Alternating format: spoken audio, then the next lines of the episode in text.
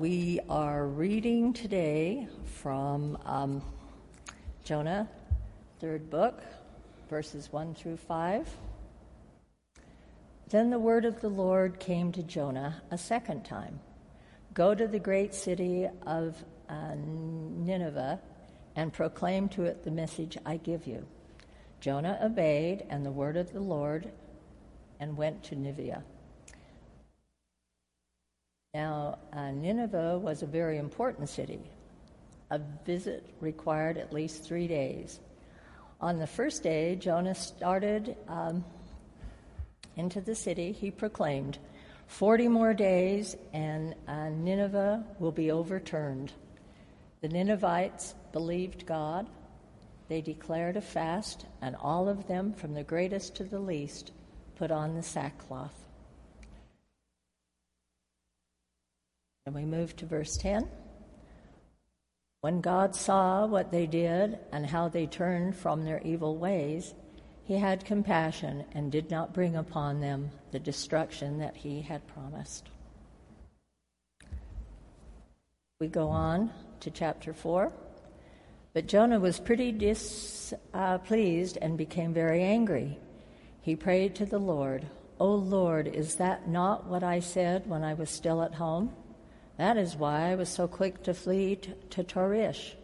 I knew that you were a gracious and compassionate God, slow to angry, anger, and abounding in love, a God who relents from sending calamity. O oh Lord, now take away my life, for it is better for me to die than to live.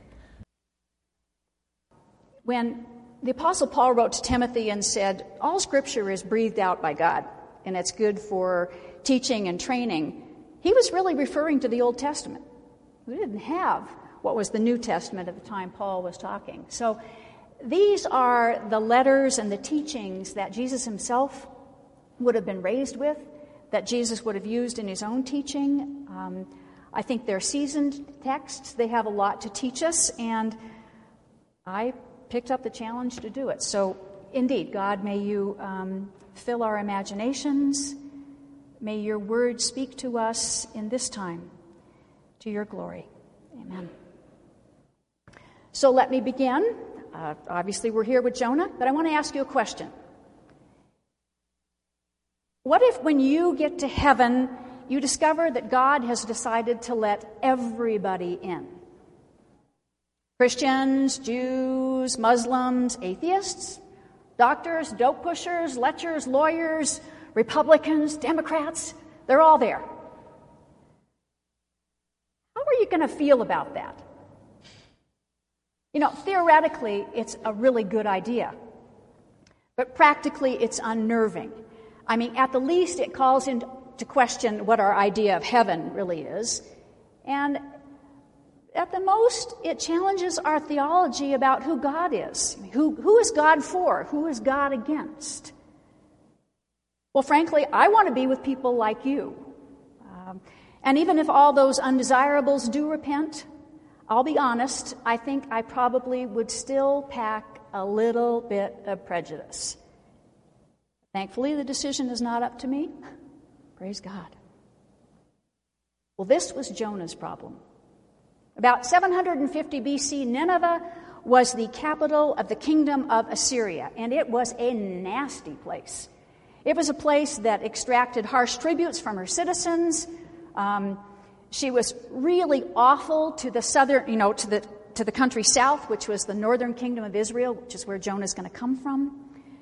You know, terrible things even continue there today, as we witness the leader of Syria, um, Mr. al Assad using chlorine gas to kill some of his own people. Not a nice place. Well, Jonah is called by God Go cry against Nineveh because their bad deeds have finally come to my attention and oh, I want them gone. But Jonah doesn't want to go to Nineveh, so he protests with his feet, taking off from Joppa. I want you to remember that name uh, in precisely the opposite direction from Nineveh.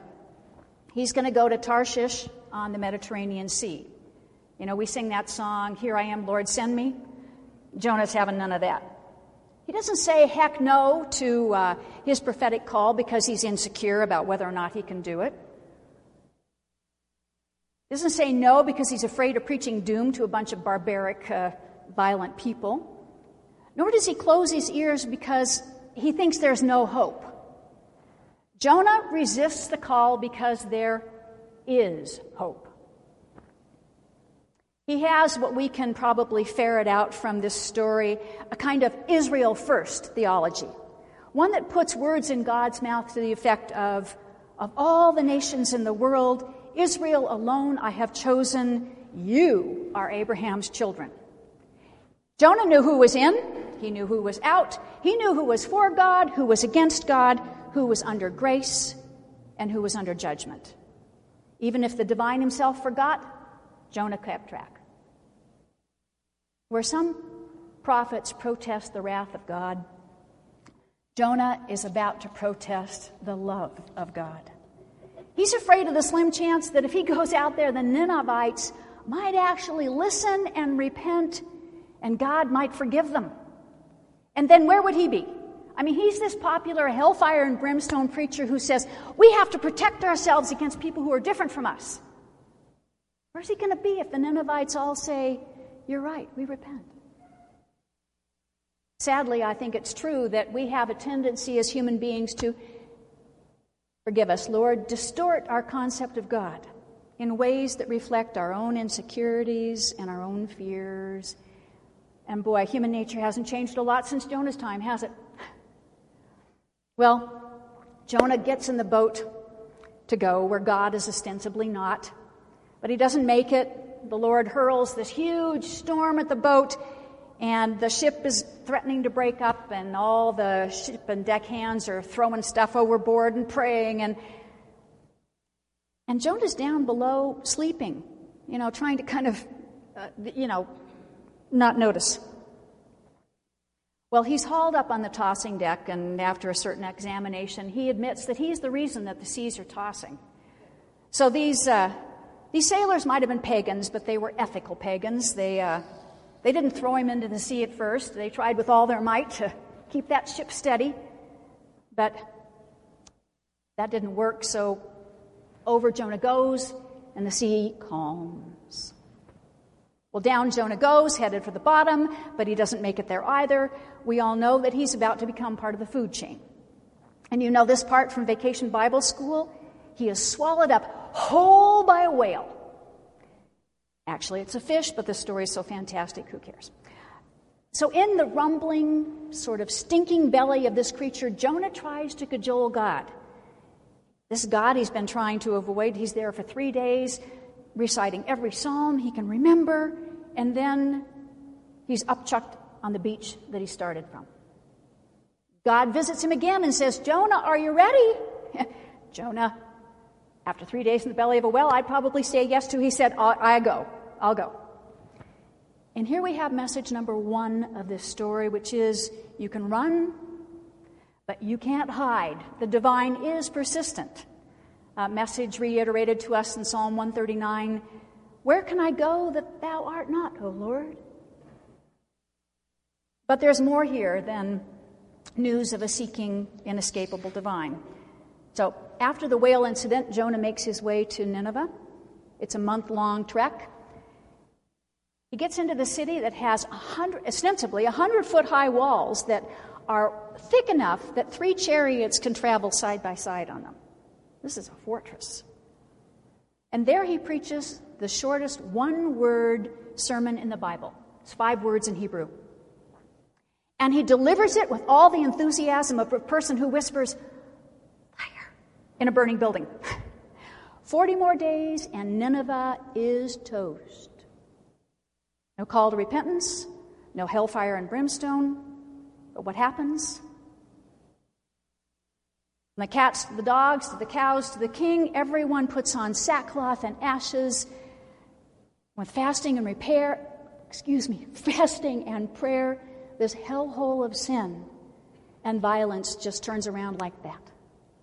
They repent. Powerful. Two plagues had struck earlier in that year, And Nineveh had experienced a, a solar eclipse as well, so maybe they were prepared for this. I don't know.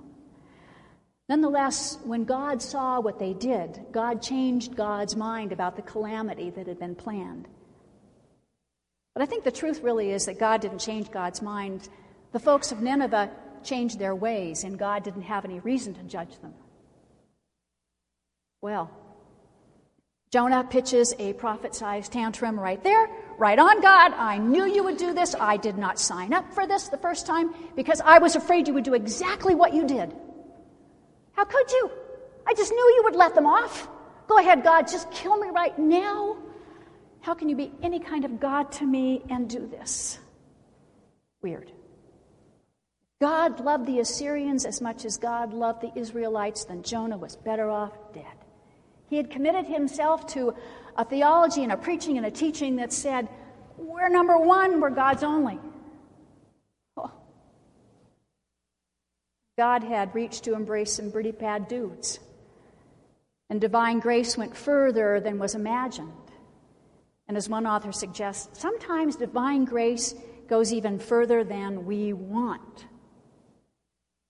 So our prophet clumps out of the city to sulk on a dirt hillside to see if God's going to change God's mind. I sit here long enough with a grimace on my face and hold my breath. Maybe God will blow him away. He just sits in the sun and he waits in this crummy little lean to that he's built. And God comes to Jonah and he attempts to calm him and he says, Jonah, is it right for you to be angry? It's a sweltering afternoon. So God causes this fast growing plant to spring up around the lean to, and it gives this sunburned prophet a little bit of shade. I think Jonah appreciates being out of the heat because he really bonded with this plant. Because the next morning, God causes a worm. A worm to eat the root of the plant, and it withers and dies. And Jonah then becomes very angry at God for killing an innocent plant. The story just gets better. You're going to brand me a heretic at this point. but the most significant part of this story is not the whale, it's the worm. It's what happens in the last two verses of the book. And you can look them up, and I and Lynn did read the correct scripture. I had given Dennis the wrong one, so um, you get a lot of Jonah in there. You know, there are only 44 verses in this book. Go home and read it. Then the Lord said, Jonah, you are concerned about the bush for which you did not labor and which you did not grow. It came into being in the night, and it perished in a night. Jonah, should I not be concerned about Nineveh, that great city in which there are more than 120,000 persons who do not know their right hand from their left, and also many animals? If Jonah could get so wrapped up in feeling mercy for a plant he did not create, how much more would God feel mercy for 120 people in the cats, and, or 120,000 people in the cats and the dogs that God had created and who turned to Him? So the story ends. Jonah is just sitting there on that hillside, fuming at God's unfathomable love of losers and sinners. That's how the story ends. We don't know what Jonah does ultimately. You know, for centuries he's been sitting there in the Old Testament waiting for some editor to rescue him, and he doesn't. Well, maybe it's us up, up to us to finish the story for him.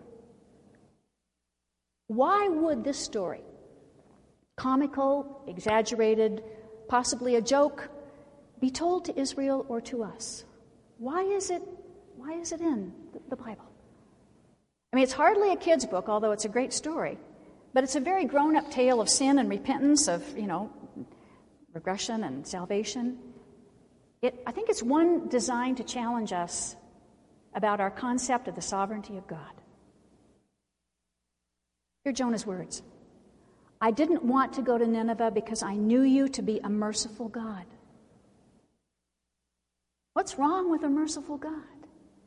Isn't that what we would all like from God? mercy. Yet when the mercy and the love of God for me is also the mercy of God for them, the hookers and the horse thieves and the other religions, even the violent ones.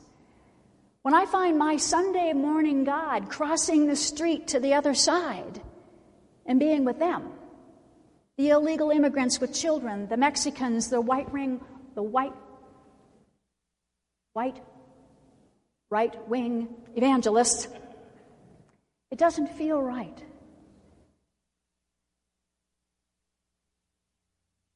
Most of us will say that we're all for being saved by grace.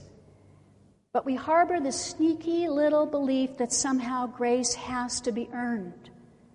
And you have to be like us in order to get it. Kind of like Jonah. Well, at the end of the story, Jonah is left under that withered bush. He's missed God's embrace because he refused to open himself to the possibility that God's sovereignty can embrace a whole lot more. So, the second message of this whale of a tale is that we've got to let God be God. We got up the attitude that we know more than God, and that our judgment is better than the divine's, and that this or that is what God would do if God had all the facts. Boy, I think this book kind of messes with us. So let me pose the question that I started with What if you get to heaven and found that God let everyone in? The message of the new covenant that God makes in Jesus Christ is that such is the case, even though we and Jonah might not like it. First John says, Jesus Christ is the atoning sacrifice for our sins, and not for our sins only, but also for the sins of the whole world. No exception. And Galatians, in him there is no Jew or Gentile, slave or free, male or female, for all are one in Jesus Christ. I'd have to get you guys tuned back into saying amen before Curtis comes back. For you are all one in Jesus Christ. Yet our prejudices lurk.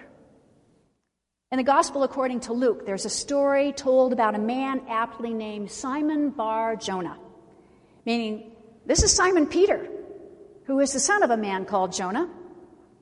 And God called him to preach to a group of formerly despised people called the Gentiles. Well, interestingly enough, God calls Peter when he just happens to be visiting a city by the name of Joppa. Is that just wow? While there, Peter has a vision. All of those unclean animals that Jews aren't supposed to eat are let down from the sky into this big sort of California king size sheet, and a voice from heaven says, Peter, get up, kill, and eat. And Peter says, No thanks, God, according to my religion, I don't eat that unclean stuff. Only bad people eat bacon and scallops. And then, with the reluctance of Jonah, Simon, Bar Jonah, Simon Peter, gets up, he leaves Joppa, and he goes to a place called Caesarea to the house of a Roman military man. And this is about as foreign as you can get if you're a good Jew. This man works for the army that is occupying Israel, and he wants to become a Christian. It's a strange moment. Simon gets this distinct feeling that God accepts the Roman soldier and other soldiers as well. And so, acting on that feeling, he says, Does anyone here have reservations about these guys being baptized? Nobody has the nerve to say no. So there was this massive baptism on the spot. And now Simon goes back to Jerusalem, and he's called on the carpet for this. The higher ups in the church say, We understand you, uh, you ate some bad things with some Gentiles. And Simon said, Yes, I did. But who am I to hinder the hand of God? He got it. It's painful to think about, but I think we all tend to be a little tribal. We all want the safety lines drawn.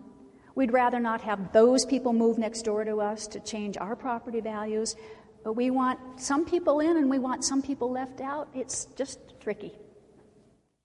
But whatever line we draw, God comes along and says, Hey, I am the God of the sea. I am the God of the great wind and of the plants and the cattle and the people of different colors and sexuality and yes, the Republicans and the Democrats and those who need health care and those who don't want to give them health care. I am the God of all of them. So we can sit under our dead bushes, sulking and feeling hard done by when God doesn't smite our enemies like we think he should, but loves them instead. Or like the disciples of long ago we can accept God's love with open arms and say it's not ours to keep, but it's ours to share with people who are like us and people who are not like us. You know, against our unmerciful tendency to divide the world into uh, us and thems we don't understand, between friends and enemies, Israel hurls this playful tale of Jonah at us. And the question hangs in the air after God's last appeal to Jonah is uttered Can people who grow up under the prejudice, under the pressures of prejudice, actually change? Well, it's up to us at this point, not to Jonah, to answer that question. And there are some beautiful precedents in our history and in our time of people who have made those leaps over their prejudice. And what we do know is that God never gives up when it comes to knocking on the iron doors of our hearts. Praise be to God. May we journey together. Amen.